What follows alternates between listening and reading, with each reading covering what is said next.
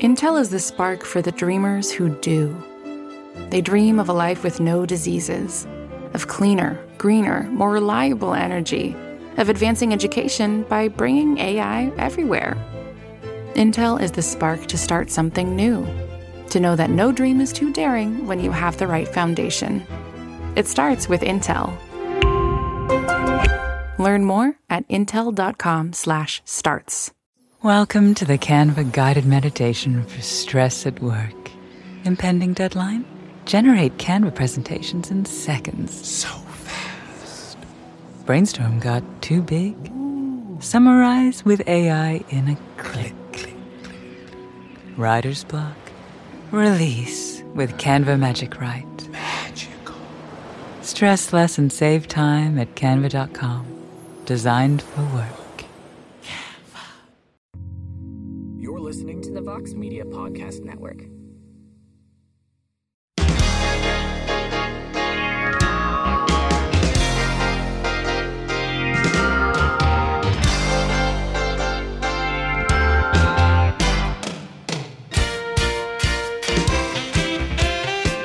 Well, hello there, everybody. It is Thursday, June 30th, 2022, and it is indeed a heck of a morning. Live on the MMA Fighting Twitter Spaces. Shortly thereafter, you will hear the entire show on the MMA Fighting Podcasting Network. I am Mike Heck. Hope everyone's having a fantastic week. I am here in beautiful, scenic, extremely hot Las Vegas, Nevada, of course, on site for UFC 276 and International Fight Week. It's been a busy week. It'll be a busy day. The next two days will be borderline insane. And I'm very excited for the insanity and the chaos that will ensue over the next couple of days. Got in on Tuesday. It was a long day, multiple flight delays got in about four hours later than I was supposed to. But that's okay because we're here. We made it. We had the UFC 276 Media Day yesterday, which was a lot of fun. There were so many media members at that Media Day. It was absolutely crazy. So many people. There's probably 70 or 80 media members just at Media Day. There's probably way more than that here that were at Media Day we had a lot of fun. I got to talk to Jon Anik. You will see that interview on the MMA Fighting YouTube channel. I believe the audio is already up on the podcast network. Got to go backstage at the Apex. Was in the dressing room area and got a chance to talk to Jon Anik to preview the card one on one, talk about his broadcast partner Daniel Cormier getting inducted into the Hall of Fame. And it just gets me fired up. Just gets me fired up with these cards. And then today, we have the UFC 276 press conference, which will feature a lot of the names that we saw at the media day. Pretty much the entire main card will be there. Let me just pull it up real quick so we know what to expect. Just make sure I want to give you the correct information. Uh, it's going to kick off at 6 p.m. Eastern, 3 p.m. Pacific time, which is, by the way, very weird to try to get used to. I think I'm going to I think I'm going to enjoy being on PT for a little while. I think getting back to ET is going to be rough. And then after the press conference, we get the Hall of Fame. Jose and I will be on the red carpet. Hopefully, we'll get some stuff from Khabib Nurmagomedov, Daniel Cormier, Cub Swanson's there. Giga Chikadze will be there as well. And then tomorrow, I will be at the inside the Las Vegas Convention Center, UFC X, the two day fan experience is going on there. And that's basically where I'll be spending my entire Friday and a lot of my Saturday before the actual fight card because I will be there. I'll have my own spot. We'll have, there's going to be like a, a little bit of a media radio row setup like you see at the Super Bowl. And it's just going to be fighters coming up and up and up and up. So if you guys are there, come say hello. And then tomorrow we get the UFC 278 press conference with Kamaru Usman and Leon Edwards. That one kicks off at 6 p.m. Eastern and then 7 p.m. Eastern, 4 p.m. Pacific. The UFC 276, not official, the uh, ceremonial weigh-ins will be going down as well. So a lot going on this week. It's going to be crazy. This is the grappling event on Sunday as well. Fight card on Saturday. And I'm ready to go. I'm excited. Four Corner Sports, you get to kick us off. Hopefully, my internet is good. What's up, Four Quarter Sports? How are you? Good morning. Uh, I haven't been listening to a couple of the shows as of late. Been pretty busy. Just wanted to know um, what type of interviews should we, we be excited for, or that you have lined up against the uh, fighters on International Fight Week, and Yeah, sorry, sorry, Four Quarter Sports. You were breaking up like crazy. Yeah, I don't know what happened there. We will try to get you back in. Um, so here's, I'm talking to. I know a lot of people have been asking. This is a name that comes up on on to the next one. After the Hall of Fame red carpet, I'm going to be talking to Daniel Rodriguez. He's in town. Try to get an update on what is going on with him. So at the expo, here are some of the names that are scheduled to be there tomorrow, and I'll read off Saturday.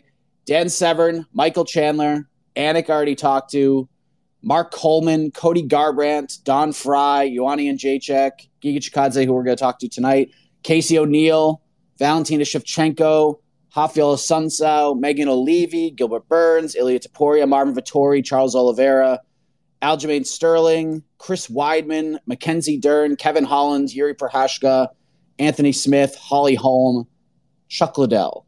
And then Saturday, Calvin Kattar, Rob Font, Cub Swanson, Jessica Andrade, Jan Blachowicz, Cory Sandhagen, Amanda Ribas, Vicente Luque, Belal Muhammad, Adrian Yanez, Josh Emmett, Henry Cejudo, Carla Esparza, Tatiana Suarez. There could be more. We'll see what happens. Let's go to CRJ.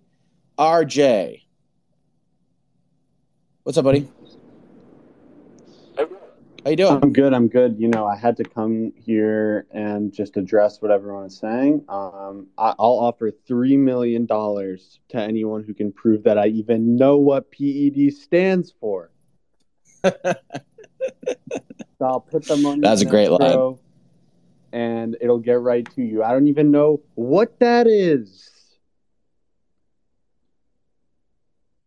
That's hilarious, buddy. Um. Anyway, um, excited for this card. I, I just want you to call fight of the night. I'm, I'm gonna, I'm gonna keep it simple.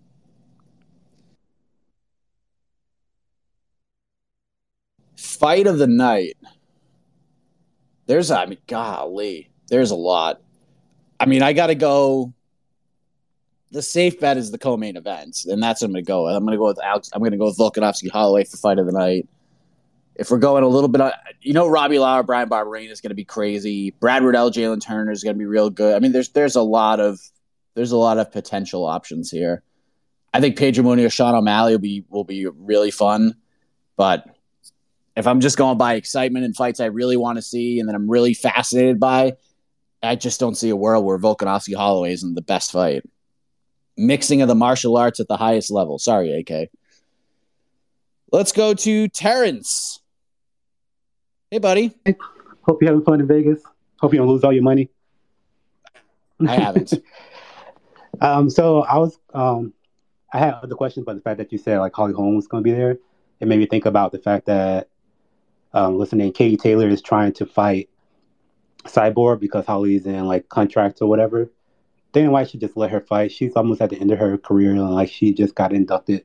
Um, that's not really a question. It's more of a statement. Um, one of the questions that I had is Izzy was talking about like things that he um regret. Um, he was like he doesn't necessarily regret it, but he did at the time the fact that his Paulo Costa fight was during the pandemic and there wasn't a crowd because the crowd would have went crazy, but he got to share the moment with um Paulo Costa's corner and talk crap to them. So he like loved that part when he looked back on it. Um, it had me thinking about the Max and Volk fight, which of course is close. It can go either way, of course. But if the crowd was there, the judges are human. Do you think Max probably would have won just based off of the reactions that the actual crowd would have um, been given? Um, because they would have more of a pop for what he was doing versus what Alice is doing because he didn't get as much respect at the time. Um, and then the last one is more like a freestyle Friday type question. However, this is the last day that I can ask you this. Um, it's the month of June, which of course is Pride Month, but it's also um, Black Music Month. Um, I want to know in high school what are the artists that um, basically curated your high school if you had to like pick one or a few artists and did they have any involvement with you becoming a dj that's all i got for you mike thank you Thanks, buddy. So the Holly Holm thing's interesting. What I mean, can it would be such a UFC thing if Dana let Holly fight Katie Taylor, but won't let Francis fight Tyson Fury or let Nate Diaz or Conor or Masvidal box Jake Paul. Like it would just be hilarious. The reaction from Nate Diaz if he allowed Holly Holm to take that fight would just be unbelievable. It would be unbelievable. Uh, the cyborg thing's interesting. I mean, I would prefer if I have a choice, I'd picking Holly Holm all day. But cyborg would be interesting. I just don't see a world where Cris is even. I mean, who knows? Maybe she is competitive, but maybe she she isn't. I mean, it'd be great for her. It'd be a, a nice bag, some moolah, and we like that for the fighters. So, yeah, we'll see. Um, I'll ask Holly about that. There's also talk. Miesha Tate had said after Lauren Murphy fell out that she was hoping to maybe fight Holly Holm on Saturday, but that didn't come to fruition. Apparently, I'll see if, if there's any truth to that from from Holly's side when I speak to her this weekend. But and then just kind of going through, yeah, Izzy is. I like what I'm seeing from Adesanya. We're getting some of that Costa swag, if you will. He's uh he's mentally sharp. He's ready. He's saying he this is his fight's to look like Anderson Silva, Forrest Griffin, and you don't hear Izzy get all that specific all that often, and he's getting that way. And Max Holloway's getting really specific too, saying that he doesn't think the fight's going to get out of the third round. He was fired up. You could tell he wasn't, excuse me, hundred percent himself because of the weight cut. He looked uh, a little bit of rough, uh, a little bit rough, if we're being honest, but man was still on fire and that fight is just terrific. I can't wait to see what happens. As far as the scoring goes, do I think a crowd may have influenced the judges in that second fight? Hmm, tough to tell, but I've said this a million times and allow it to be million and one. I've watched this fight more, Volkanovski Holloway too, that is, more than any fight over the last couple of years. I watch it probably once, sometimes twice a month because it's so good. And if I ever get burnt out or the sport becomes a little overwhelming at times just because like I'm it's just there all the time. Sometimes I'll just go watch that fight and it reminds me of just how great the sport really is. And every single time I've watched it, I've scored it for Volkanovski. Scored it the exact same way every single time. Holloway won the first two rounds. Volkanovski won the last three. They're very close rounds. Three, four, and five, that is. Clear Holloway ra- first two rounds, but the fight is just so good. The adjustments made from Holloway from fight one to fight two is incredible. And then the adjustments Volkanovski made in the middle of that second fight. You don't see that all that often in the sport where fighters just can adjust on the fly like that at such a high level. And that's exactly what Volkanovski did in that second fight. As far as high school goes, see, I went to high school during a very strange time in the music world. It was when what was really like taking over the music world was like all the boy bands, like NSYNC and the Backstreet Boys, 90 Degrees. Like that's what was taking over in high school. But I've always been, I've always been like a real old school guy. Um, I, I, I mean, give me Mark Morrison's Return of the Mack over Bye Bye Bye from NSYNC. Like, give me that stuff all day, even today. Like, give me early to mid 90s hip hop and R&B and I am a happy camper. We can go to the late 90s and then some stuff in the early 2000s, but yeah, I was like a big Boyz II Men mark, especially that first the first album. Um, yeah, Montel Jordan. I mean, I my workout playlist, if you're a fan of like old school hip hop and, and R&B and just like a just a mix of just really fun stuff, it's it's my workout playlist. It's ridiculous. I think we're up to like 270 songs now, but they're all bangers. They all they all do something to get you fired up. Some you just want to sing out loud. Some you just want to run through a wall. Some calms you down a little bit. It's great. But I'm an old school guy through and through. 100%. Let's go to James. Up, Good James? morning, Mike. What's up, buddy? Hey, um, with uh, Gegard Mousasi losing his belt, do you think there's any chance that maybe he might go back to the UFC and we could finally see a fight between him and um, Is- uh, Israel? And uh, with uh, kind of looking at the card, I think uh, one of the locks for sure this week is Jim Miller by a TKO first round, which you can get that at plus 500. And I'm curious, who do you think uh, is a uh, like a dog who's a lock this week on the prelims and the main card? And uh, I'm kind of curious to hear your thoughts on Sean O'Malley yesterday. I was giggling when he walked out with that attire, and to hear uh, Jose's question about the watches and him just kind of give a, a s- smart comment of, yeah, two two wrists. I'd like to hear your take on that. And uh, like always, Mike, thank you for what you do here. Have a heck of a morning and have a heck of a international fight week. Thank you, buddy. Thanks, James. You are the man. Appreciate the kind words. The Mousasi thing, no, I think he will end his career at Bellator. They pay him a lot of money to fight for them. The competition is, I mean, he's got a gr- he, as far as prize fighting goes, he's got a great gig. Yeah, I know he just lost to Johnny Eblin. It was a pretty one sided fight. It was not all that competitive, but still, if this is the worst it gets for Gegard, if the amount of money he's likely getting paid, I think he's okay. There's still some big fights for him, some big fights that are winnable for him. Like a, a fight with him and Yoel Romero is going to be huge. Like it'll be a very big fight for them, and I think that's the direction they will go. Yoel, of course, is fighting Melvin Manhoof on that Ireland card coming up. I believe it's it's in September. I hated that fight then, and I hate it even more now after Yoel's last performance against Alex Polizzi. But I don't know if it'll be an 85, might be a 205, who knows? But I think the wheels, the wagons have been circled with those two guys long enough. So I think they'll probably go in that direction. But yeah, Gegard just signed uh, like a big multi fight deal with Bellator, so he's not going anywhere. He'll probably end his career with Bellator. As far as like underdog locks, boy, this is a tough one. You're going Jim Miller with the first round TKO, and I would have gone that direction myself with the Lauzon fights in both of them. And Jim's look good. I like. I think maybe a Jim Miller second round for me. He seems to really get cooking at the end of these rounds.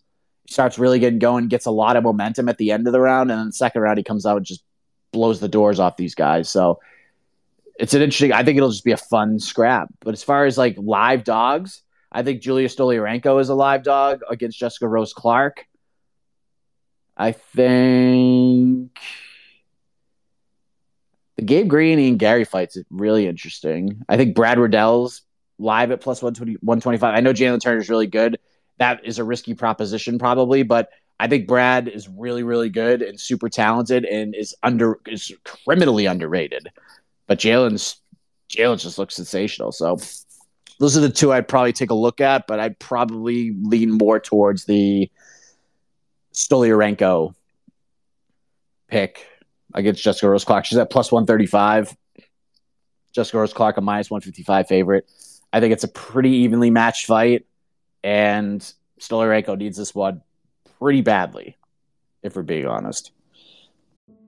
Intel is the spark for the dreamers who do. Those with ambitious, out of reach ideas begging to become real solutions. They share a vision for how our world and our lives can thrive when bold thinking meets strong silicon. They dream of a life with no diseases, of cleaner, greener, more reliable energy through the power of supercomputing. They dream of trust and privacy for all, of advancing and expanding education by bringing AI everywhere. Intel is the spark to start something new, to build something better, to know that no dream is too daring when you have the right foundation. It starts with Intel. Learn more at intel.com/starts. Canva presents unexplained appearances. It was an ordinary workday until. That presentation appeared out of thin air. Also, it's eerily on brand. Wait, did that agenda just write itself? Words appear, making this unexplainable case. Unexplainable? It's Canva's AI tools. I can generate slides and words in seconds. Really? the real mystery is why I'm only learning this now. Canva.com, designed for work. Let's get Tristan in here. Hi, Tristan. Mi- hey, Mike. How's everything? How's everything going in Vegas? Everything's good. Good man. Allergies are killing me this Ah. morning, Tristan. They're killing me. Man, that sucks, but it is what it is. Like like uh, Max Holloway says, right? Uh, Right. Um, I I am so excited. I cannot wait until you interview um, Tatiana Suarez. I will be locked into that interview to see where she is right now as far as her hopefully her comeback. So kudos to you for that interview. If you get it, uh, obviously you will. So that I'll be very locked into that one. Um, my question is to you is as far as what Max says about the goat featherweight and the criteria, because like he was saying, and I kind of agree with him about Jose Aldo, because Jose Aldo has seven title defenses. Max House, Max Holloway has three title defenses. Volkanovski has three. Then you have Adesanya has he has five title defenses, and Kamaru Usman has five. So to I, I think they have to like Volkanovski has to have. I think he has to have seven. Has to tie that record seven and more to be considered for this generation the greatest featherweight ever, in my my opinion. Because I, I really and I think Jed Meshew has like this that it's so rare to defend the title year after year after year, and it means a lot. It means like man, you you you defended that belt, man. So you're the goat. So my question is, who do you think has like it's probably either inevitable or the best chance to you know tie these records? I mean, again, I said Adesanya has five right now. Anderson Silva has the record. He has ten title defenses. Volkanovski obviously has three, and Max has, has three. Jose Aldo has seven title defenses. Then Kamaru Usman has five, and then GSP obviously has ten title defenses. So out of that, that correct, out of those fighters, do you think all of them make it? Do you think um, a couple of make it, or do you think all of them actually, um, you know, tie the record or break the record? In your opinion? All right, Mike. Thanks. Thanks for all your hard work. Appreciate it, and have a heck of a morning. Thanks, Tristan. Yeah. By the way, Max Holloway is correct. Jose Aldo is the best featherweight in the world, or, or best featherweight of all time. Volkanovski, I think, could get there, but it's it's got to be a road, and I think he probably knows that. Like, I think Volkanovski has a better chance of being the best pound for pound fighter currently than he does being the featherweight goat, if that makes any sense. Like, that's going to happen sooner. Like, if Volkanovski goes out there and does this thing on Saturday, you can make a strong case he's the best pound for pound fighter on the planet. And it's an it's one that I'm going to have within myself when, when we fill out these rankings because the rankings are due next week. Uh, you DJ has the record with 11 title defenses. Anderson Silva's got 10. GSP has nine. Jon Jones has eight, I believe. I don't know. Yeah, something like that. Although Valentina, Rousey with six, Joanna with five. Kamaru probably is the best chance, but I don't think he'll do it. I just don't know if he'll be around long enough to break that record. It seems like like Usman's so good, like he's just so good. But I, I mean, eleven title defenses is a lot, and you'd have to get to twelve to break the record. So, do you think we'll see Usman fight seven more times? I don't think so. I'd be shocked. It seems like he's losing interest. Like, not that he's not going to try as hard as he can because he'll try his ass off and he'll keep fighting and he'll keep being as good as he is until his career is over. I just don't know how much longer he wants to do this. I certainly don't think he's going to fight seven more times. So I would, if Usman was like four years younger, it would definitely be him. Volkanovski's got a chance. Adesanya's got a chance, but I think DJ's record, we might be looking at sort of a Cal Ripken type deal where there's just some records that aren't going to be broken. And that one might not be broken. That one's going to take, I mean, that's a lot. With the, the way the sport has evolved, someone getting 12 title defenses, boy, that's that's quite the ask. But Usman probably has the best chance, but I just don't know if he's going to fight seven more times. Let's get Jay in here. What's up, Jay? What's up, Mike? Man, heck of a morning to you. You too. So uh, I'm pretty sure you might be aware, but uh, others um, I know are when I talk to my friends about this, but Deiveson Figueiredo is making a whole bunch of changes again to his MMA career. He, I guess he he uh, cut ties with Waleed, and now he got Urijah Faber as his manager. And apparently now he's not training at Fight Ready. He's at Oliveira's team, uh, Chute Boxe in Brazil. So, how do you think this is going to affect him? Do you think making all these changes back and forth is going to be good for him? Uh, do you think maybe he got Urijah to maybe get a better contract because Waleed wasn't doing it for him? So I just want to get your thoughts on all the changes he made. And my next question is, who do you think, other than the two title fights, uh, what fighters' stock would raise from this event? Because there's so many great fighters on this card. A lot of them are good prospects. Um, do you think maybe like Pereira if he beats Strickland, or if Sean O'Malley KOs Pedro Munoz, or if maybe Dricus du Plessis puts on a great performance? Who do you think stock would rise the most, uh, other than the two title fights? So those are my two questions, Mike. Thanks for everything you do, and have a heck of a morning, man. Thank you, Jay. Some good questions there. Uh, to address the second question, I'll address the first one first. Davis Figueiredo thing. I have no idea like why it happened. I have to say, the fight, like the fight ready thing, was great for him. I mean, it was tremendous. You saw how he looked physically. You saw how he looked in that fight with Brandon Moreno. Who's definitely a different Deiveson Figueiredo, more patient, more relaxed. Uh, I loved what I saw in that fight from a physical standpoint. The build to that fight was awful because Figgy just tried.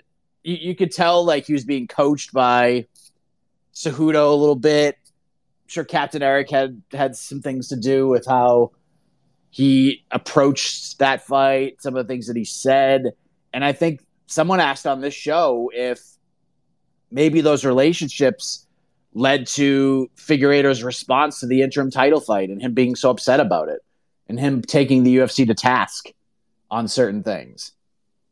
Where he's like, well, if you want me to stay at flyweight, you have to pay me more money or I'll go to bantamweight. Which in that case, like the UFC is probably like, oh, right.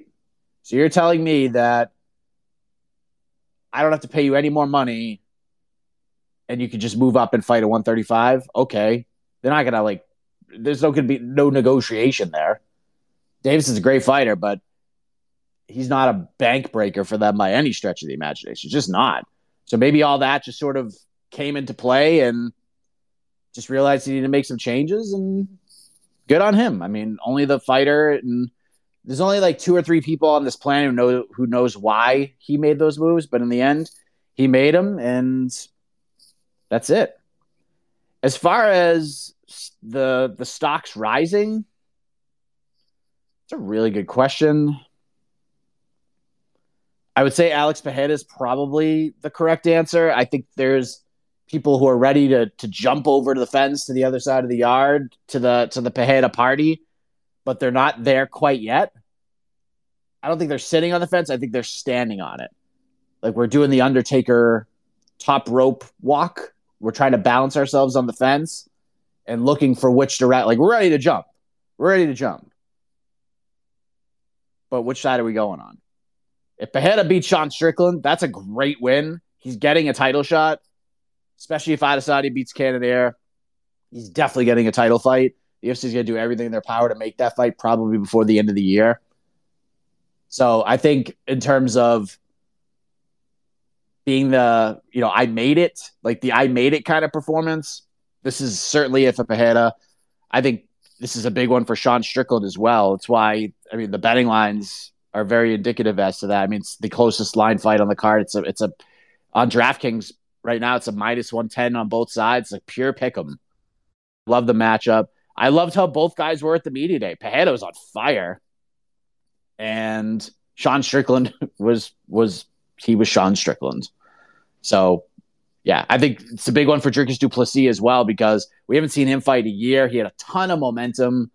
And then I think this is fifth different opponent that he was booked to fight since his last fight about a year ago. So Brad Tavares is a great opponent.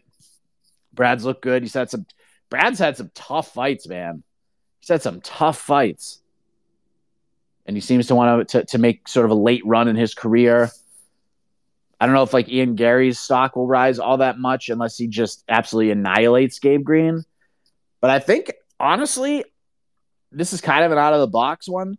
I think I think Volkanovski could could be a fair pick in this one as well. I think people are on are getting more on board with Volkanovski, but if he just goes out there decisively beats Max Holloway, if he goes out there and there is not a controversy in the world, if Twitter is not like, oh boy, the judges could be all over the place with this one when that fight's over and it's clear Volkanovski won, I think his stock's going to rise even more because I think I think the more he wins and the more he keeps performing the way he's performing, I think more people are going to take notice and give him. He's getting more respect, but he's not getting enough, in my opinion. I know my best friend, AK, agrees with that.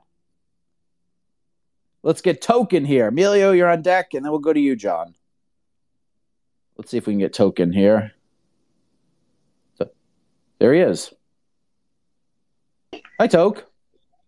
Hello, sir. Yeah, hello, hello. Uh, it's two step here. Um, so I'm uh, I'm wondering here because MMA is always gonna MMA, and we never get what we want. And this is very clearly set up to be Adesanya Pereira at the end of the year.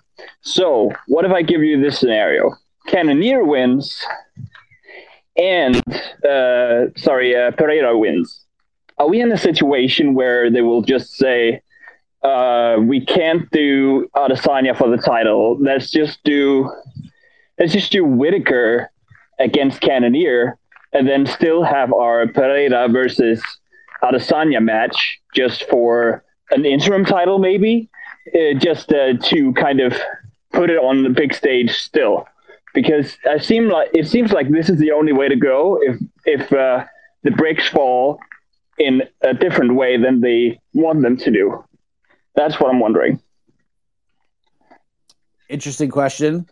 I would say if Cannonier wins, they're running it. They're running it back. There's, I mean, there's no way they're not running it back. Adesanya undefeated at middleweight. He's been a champ for a while. Multiple defenses. There's just no way they don't run that one back. So if Pereira beats Sean Strickland, goes out there, has a great performance, beats him, and then Adesanya loses, it stings for Pereira. It, it's it sets him back a little bit, but he's in a position where his next fight will be for the belt. It'll be for the belt. So he might have to wait a little bit longer, but I don't think they'll just go, okay, Adesanya's going to fight Pereira for in a non-title fight. Because we don't even know what's going to happen yet. Because Whittaker's fighting Marvin Vettori in September. And if Marvin beats Whittaker, then that throws that play completely out the window. That's a great fight. Yeah, I don't know. I think they'll just run it back, try to run it back quick, and if Izzy wins, yeah, I guess you got to do a trilogy, and Pereira could be waiting for a while. So I don't know, I don't know, but my initial thought is if Cannonier wins, they're just going to run it back.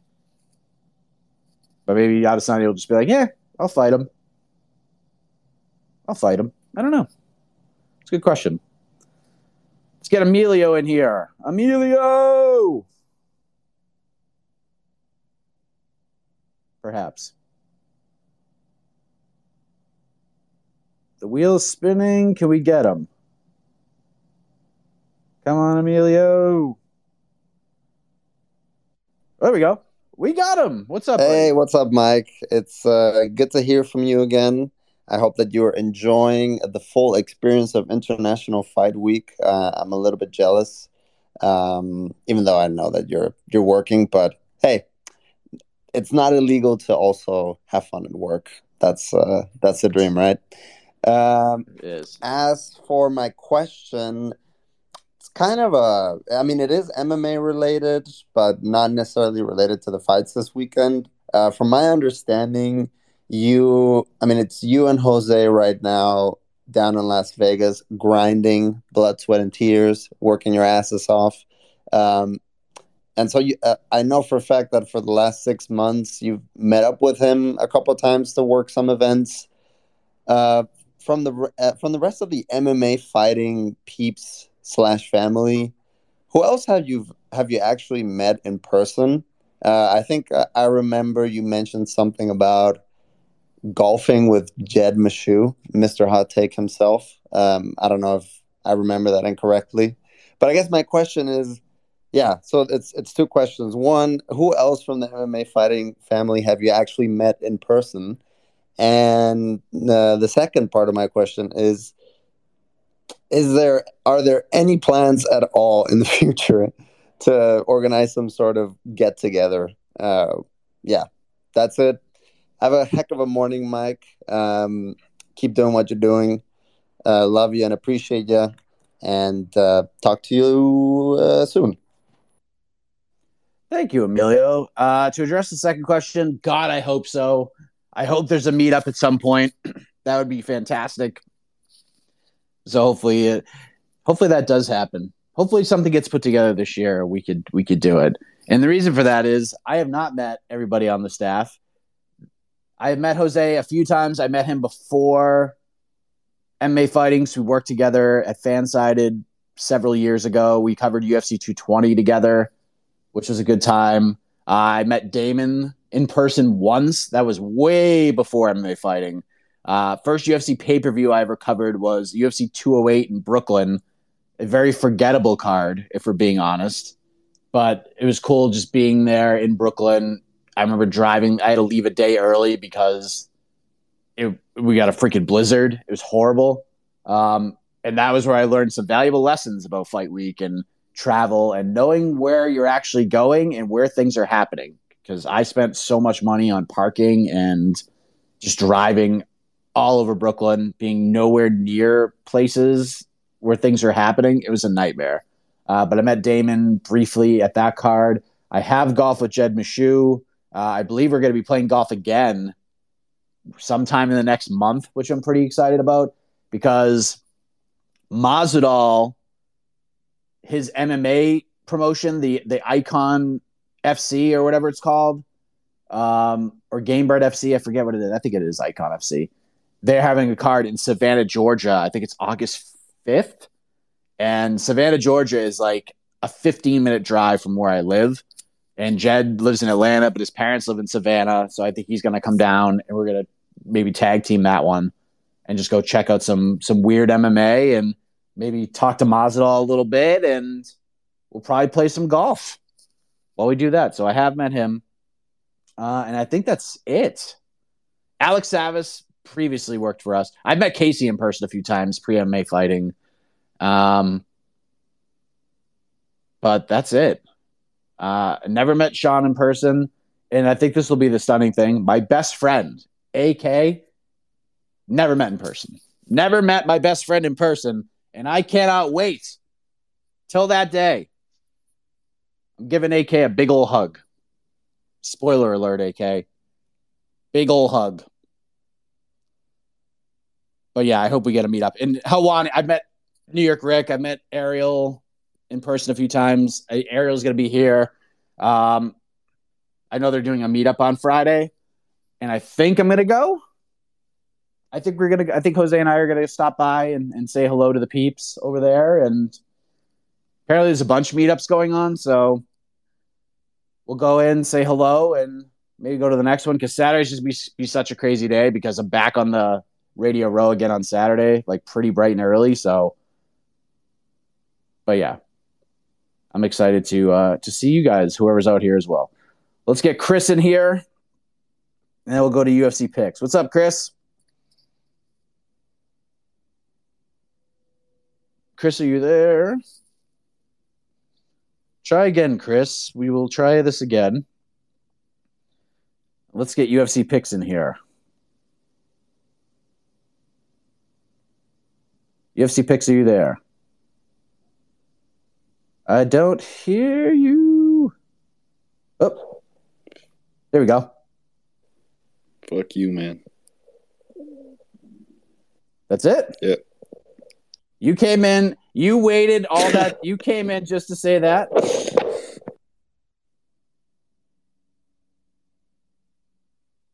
Wow.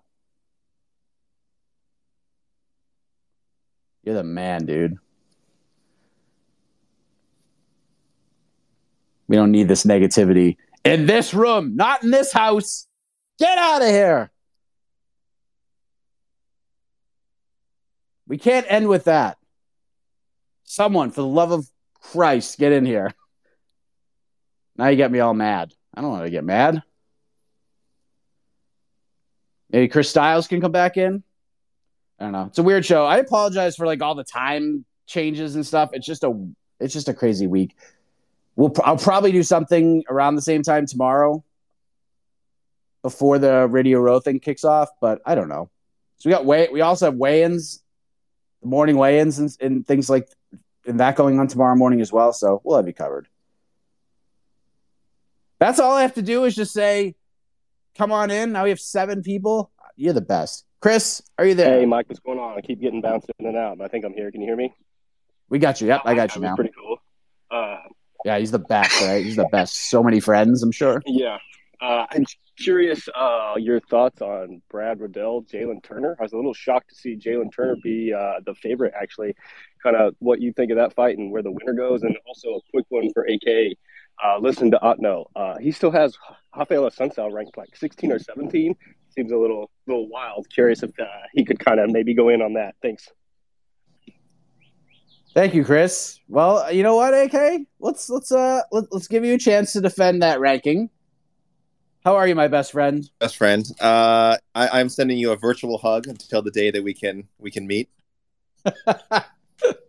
Excellent. Received, sir. Yes. Received. Uh, first of all, wait. So with I, I that that one person who just called in that that did, was that did they just did that they popped in and swore at you?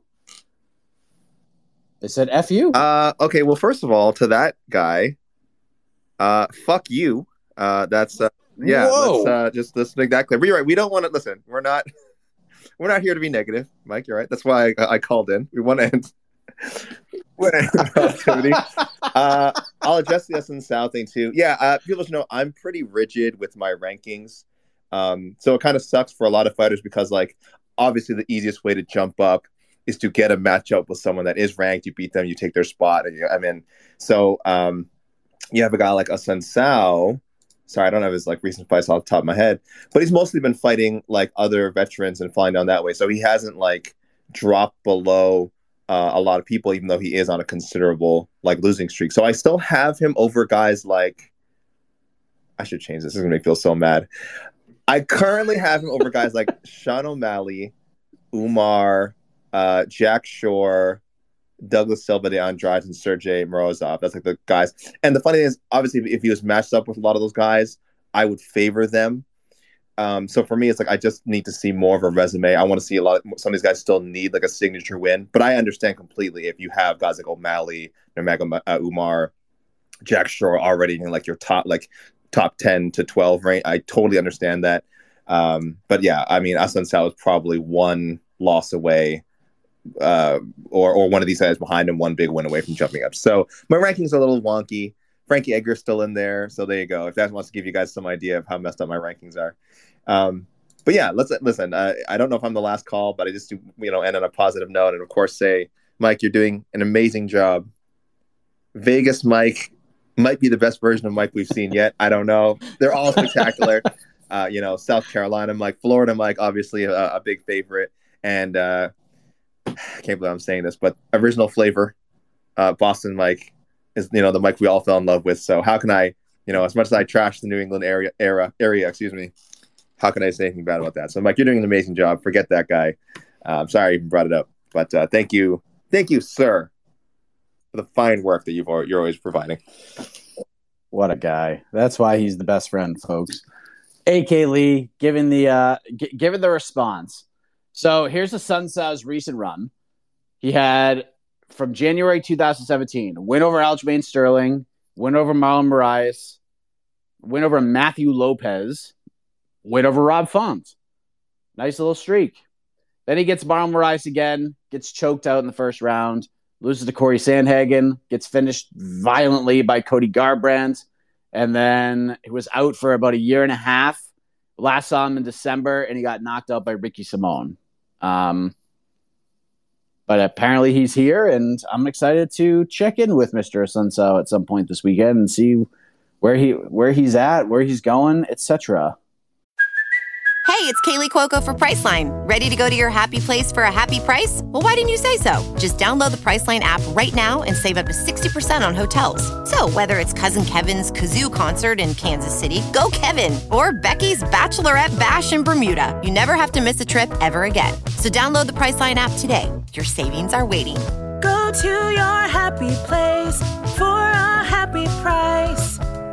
Go to your happy price, Priceline. This episode is brought to you by Pepsi Wild Cherry. Pepsi Wild Cherry is bursting with delicious cherry flavor and a sweet, crisp taste that gives you more to go wild for. Getting wild may look different these days, but whether it's opting for a solo Friday binge watch or a big night out, everyone can indulge in their wild side with Pepsi Wild Cherry. Also available in Zero Sugar. So grab a Pepsi Wild Cherry and get wild. Let's get Dean in here. Dean, are you there? Yes, sir. How are you? I'm Dean? good. How you doing, Mike? Doing good. All right, I got a question. How do you feel about Sean O'Malley being a three to one favorite over Pedro? I kind of, I think Sean should be the favorite, but I feel like that's kind of big for this much of a step up. Yeah, it's a great question. It's a it's a really interesting fight, and I thought I thought Sean O'Malley stole the show at the at the media day yesterday. He was, I mean, just the the suit, the purple suit, the hair, the shades, the uh the two watches was just the best because everybody noticed it. He was asked about it right away, and then Jose was like, "Is there a reason you have two watches on?" And he goes, "Yeah, I have two wrists." And how can you argue with that answer? Just fantastic. It's a good fight. I think. I think there's a re. It's where where are we at? Yeah, minus three hundred for O'Malley. Come back on Pedro's plus two fifty. I just think Sean has so many ways to win this fight. Pedro's good. Pedro can leg kick, so that could be interesting. But Sean is very well aware that that is most people's game plans when you fight him, is you want to attack the legs. But Pedro does it so effectively. He's so durable. Doesn't get finished. Doesn't get knocked out. The dude just can scrap and he can take punishment. Guy could just take punishment. The Jose Aldo fight is a great fight. High level. We knew Aldo won. There was like no controversy. It wasn't like, oh, this we're going to split decision city. It was such a high level fight. It's really, really good. But uh, I, I, this is a perfect. This is perfect matchmaking. This is exactly, this is exactly what you do with Sean O'Malley right now. This is the type of fight you give him. A guy, a veteran name. Give him a test inside the top ten. And here's the thing that I'm most curious about in this situation. The thing about fighting Sean O'Malley is it's it's a very physical thing, and O'Malley is just such an interesting puzzle because he's so big and he's so lanky and that reach and everything about him. The fact that he makes 135 is just nuts to me. But the thing about fighting a guy like Sean O'Malley is you have to deal with the buzz and the energy that comes with that. And some fighters can deal with that. Marlon Vera could deal with that all day long and twice on Sunday. Marlon Vera doesn't get rattled by anything. But you've seen guys get in that cage with Sean O'Malley with the buzz, the fight week hype, the build up, the extra media you got to do, everything that becomes attached to it. And it can just rattle you. It can rattle you. Thomas Almeida was rattled in there. Raulian Paiva was rattled in there. And people remember that? Remember when that fight happened in December? People were giving Raulian Paiva a shot because he had beat Kyler Phillips, and they felt that there are certain parts of his game that could give O'Malley problems. And you could just tell he was done. He was beat quick. As soon as he got in that cage, there's just a different energy that O'Malley brings. And you could say that about fighting a guy like Paddy Pimblett or something like that. Like sometimes you just get in that zone, you have to deal with him for a week, everything that comes with that. And by the time you get in there, it's just exhausting. But Pedro's not going to get rattled by any of that stuff. So I'm curious to see how that factor plays into it because the moment's not going to be too big for Pedro as it was for other guys that Sean O'Malley has fought. So that is a very curious thing is the is the mental side. I think it's going to be a great fight. I think we're s- probably going to see the cards on this one, but I think it's going to be a great fight. Let's go to Alex True. Alex, hello. Hey, what's going on, Mike? Can you hear me okay? Yes, sir. All right, awesome.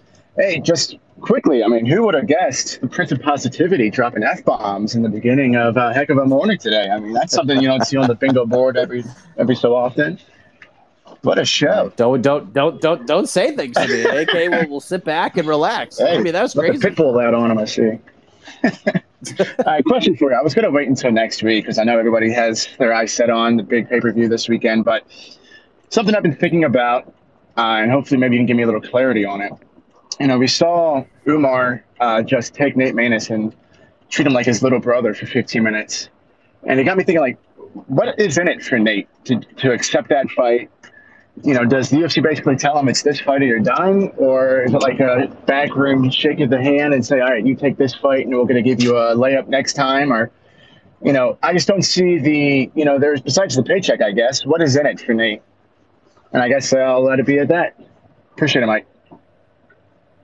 Thanks, man. Yeah, I uh, th- that's a tough fight for anybody, and unfortunately for Nate, he just he's trying. Listen, Nate's trying to climb the ranks, and he's in a division that is just so loaded and so deep that like these are the fights. Like if you're on any kind of a streak, these are the guys you have to fight. You're gonna have to fight the Umars, the Chris Gutierrez's, the Adrian Yanez's, the Davey Grants, like those just tough fights that have such high risk and kind of low reward from name value because they're not like big stars. They don't have they're not ranked for the most part, and it's just tough. You don't really have much of a say. Now, if Nate Maness was like ranked number eleven at the time and they offer him Umar, maybe we're having a different conversation. But Nate has probably saw the name was like, all right, I guess I'll have to fight this guy. I'm sure there's no hesitation for him to take that fight, but there are very few fights that happen where I just legit feel bad for a fighter. I felt really bad for Nate Maness on Saturday. That was just a tough night at the office because the way I expected that fight to happen and go down was I just thought Nate was going to take him down, take his back, and or, excuse me, Umar was going to take him down, take his back, and spin him in the first round.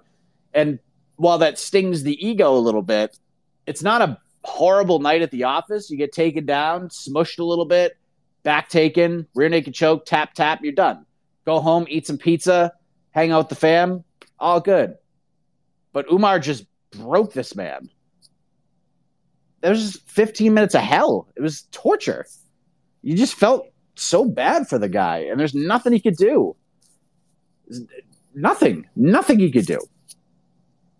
You could make a strong case there were three 10 8 rounds in that fight. That's just a horrible night at the office. So good for Nate for sticking it out.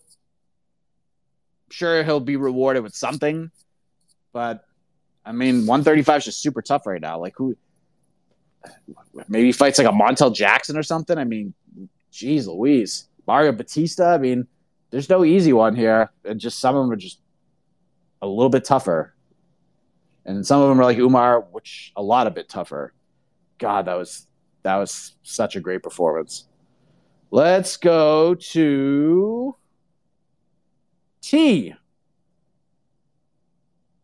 What's up, T? Make sure you unmute, and I think we got you. T. All right. Uh, T, jump back in. Try again. I'll get you in. Let's get my man Zeke in here. What's up, Zeke?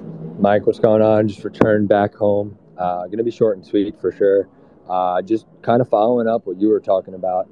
I just see a really, really, really rough time for Pedro closing the distance this weekend just because Sean's going to have, you know, such a freakish length and height advantage. Uh, I think this is kind of like a picture perfect Sean O'Malley matchup, and I, I, I, really expect him to put on a show. So, with that being said, I know I'm overstepping. Uh, if he does put on a show, I'm like looking in this, uh, you know, division and how it's shaping up. If my name's Nurmagomedov, I'm keeping it out of Sean O'Malley's mouth, of course. I wouldn't want to fight anything that can grapple. However, uh, maybe a Chito Vera call out number two, so I could shut up about the fact that obviously he didn't beat him in that fight, but I think he's got a chance to if he doesn't take that Rob Font beating and, you know, makes it really hard for Chito Vera to close the distance, even though Chito has, you know, that freakish length, kind of like a chimpanzee almost. Um, but yeah, what do you think is next for Sean if Sean does roll through Pedro? Uh, thank you for everything you guys are doing out there in Vegas. This is awesome. I literally, you know, breathe and live off this stuff, all the content you guys put out. So thank you. And uh, yeah, let's get after it this weekend. Thanks, Zeke. Uh, always a pleasure. Yeah, I mean, what's next for Sean? I mean, he, he laid it out. He was asked what, what would make sense. He likes everything from he likes the Adrian Yanez idea. Had some really good things to say about Yanez and his performance against Tony Kelly. Maybe they go that route. I don't think they will, but Sean seems interested in it, and he would fight him right now. He said. Vera, I think they'll get there at some point. Vera's obviously fighting Dominick Cruz in about a month and a half, so I don't know. Maybe maybe there's time to swing those. But if Marlon beats Dominick Cruz, I don't think he's going to want to fight Sean O'Malley because he'll probably be another win away from the belt unless they're really re- willing to to give O'Malley that kind of a fight, like a number one contender fight. But that would just be kind of strange considering what this division looks like. So there were two names that he kind of said that stood out to me. One was, as he said, Fob Bront, because that's how he mistakenly called him out after the win over Kris Moutinho, I think. I think it was after the Moutinho fight, he called him Fob Bront. Uh, but the Rob Font fight actually makes a lot of sense to me. And the other name he said was, I know there's this Russian guy who says nobody wants to fight him. He's, of course, talking about Pyotr Yan.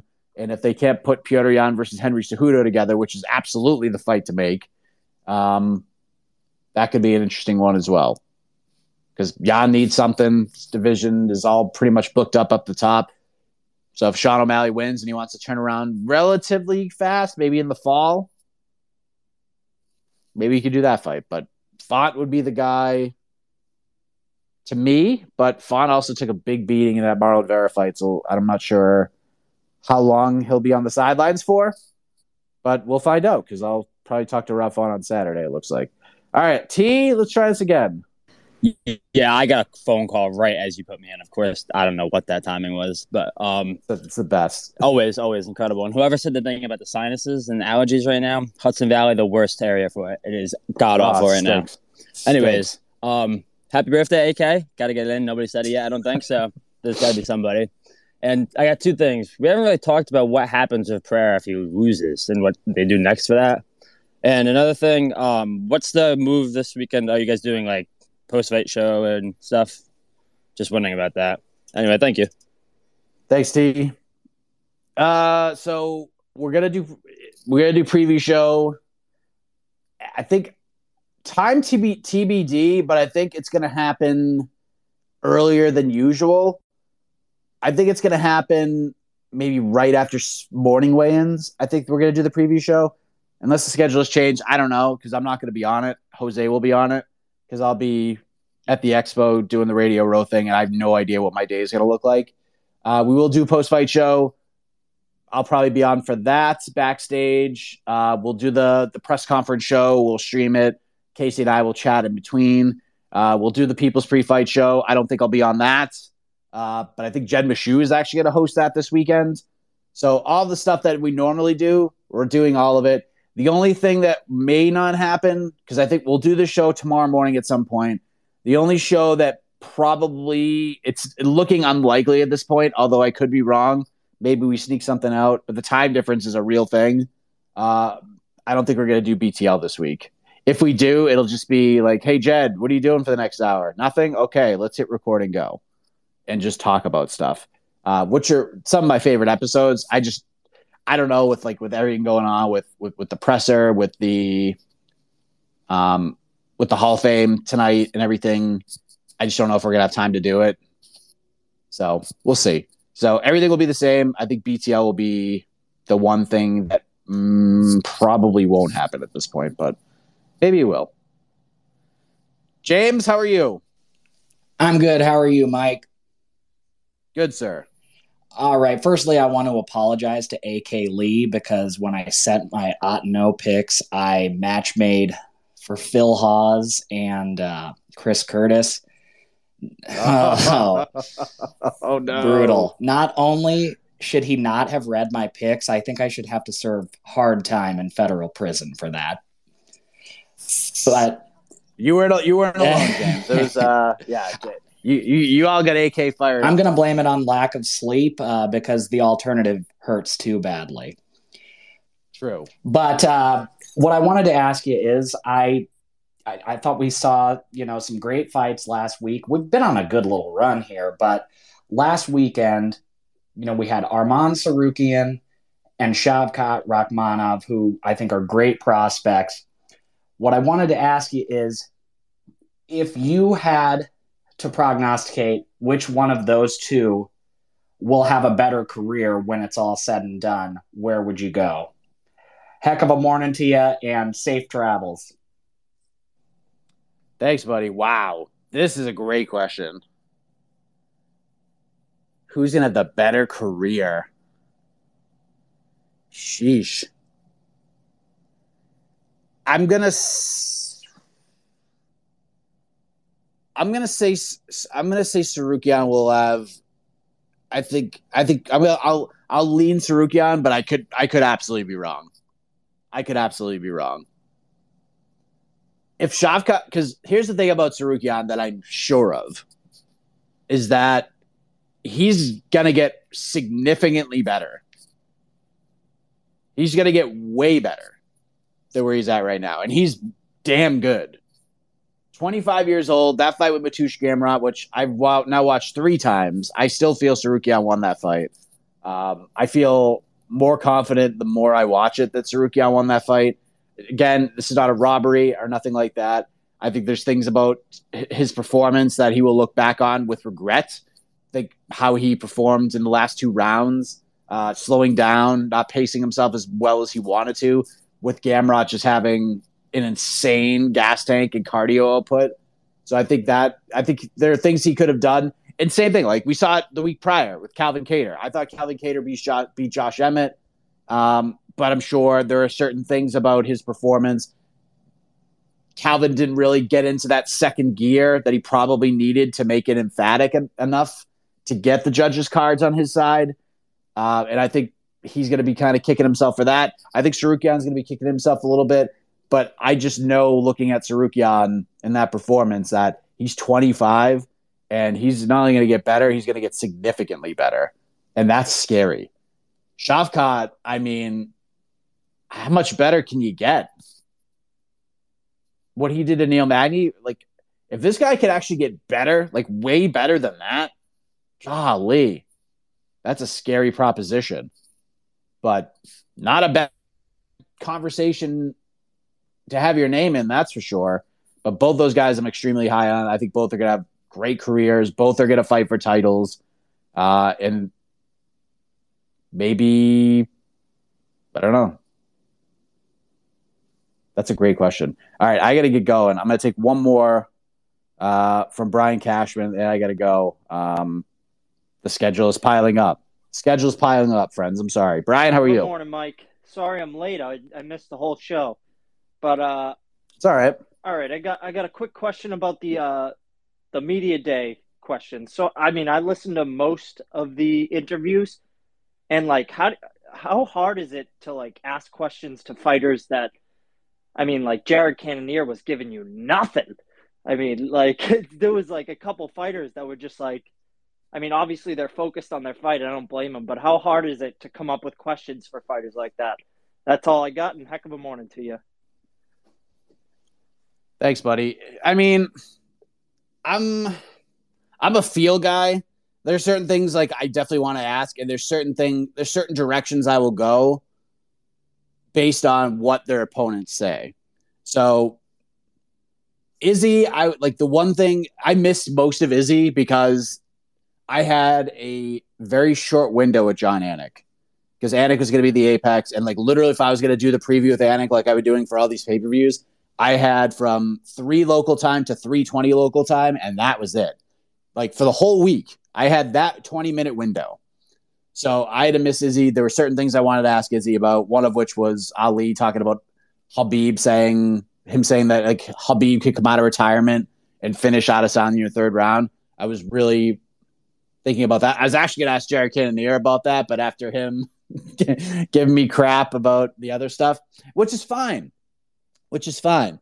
Uh, but I wanted to just, it was, wasn't more of like just, hey, how do you respond to Izzy's trash talk? It was more just this thing because he even said himself. He said, nobody, not a lot of people are giving me a chance to win this fight. And, you know, based on what people are saying, and then based on just that feeling overall of feeling like you're overlooked, like, is that a freeing feeling heading into that fight? And he was just like, I don't care what anybody says, blah, blah, blah. It's tough when that happens. It does happen. These guys are cutting weight. They're probably miserable. They probably don't want to be there. Uh, it's an obligation to them. And I get that. I get that. I didn't want to push too much. Um, I try to get something out of that, but he certainly got fired up. And I'm sure if I asked him about the Ali Khabib thing, I'm sure he would have thrown the friggin' microphone at me. But you know, there's certain things like, um, there's like Gabe Green when he talks about Ian Garry saying that he had a big head and you know he wasn't didn't think he was that good. He's buying into his own hype. Like, I've like I remember that I asked Ian about it. Um, I would have asked Izzy. I, I, know somebody did. I would ask Izzy about the the first meeting that him and Cannonier had because Cannonier told a good story about that. But you get all these nuggets. It's just a matter of paying attention and just taking mental notes of, you know, what we want and, and this and that. Like Alex Pereira, Izzy saying can't wait to punch him in the face with MMA gloves. I thought that was a tremendous response from him. So it's just kind of have an idea.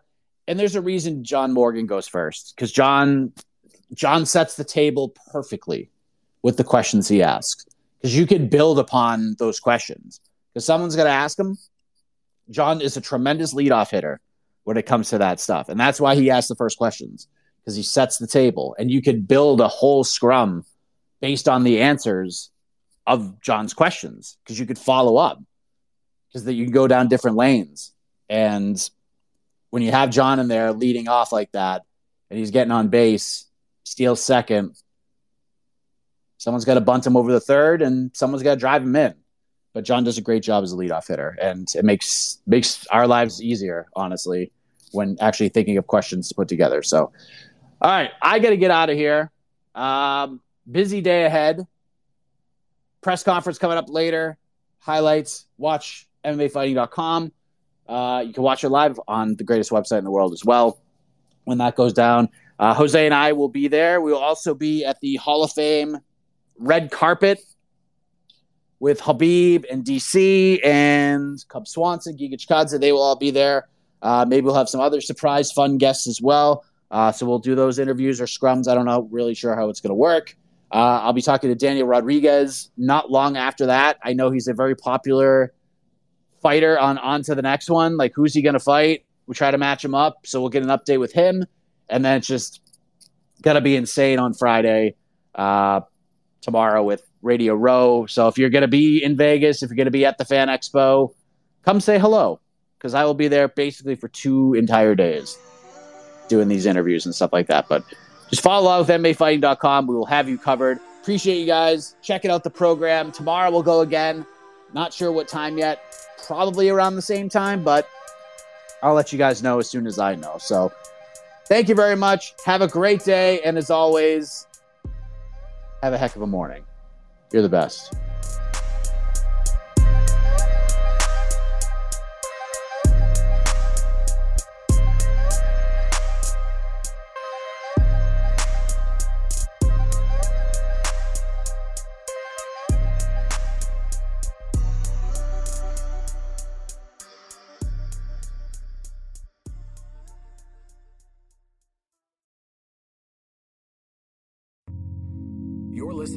Vox Media Podcast Network.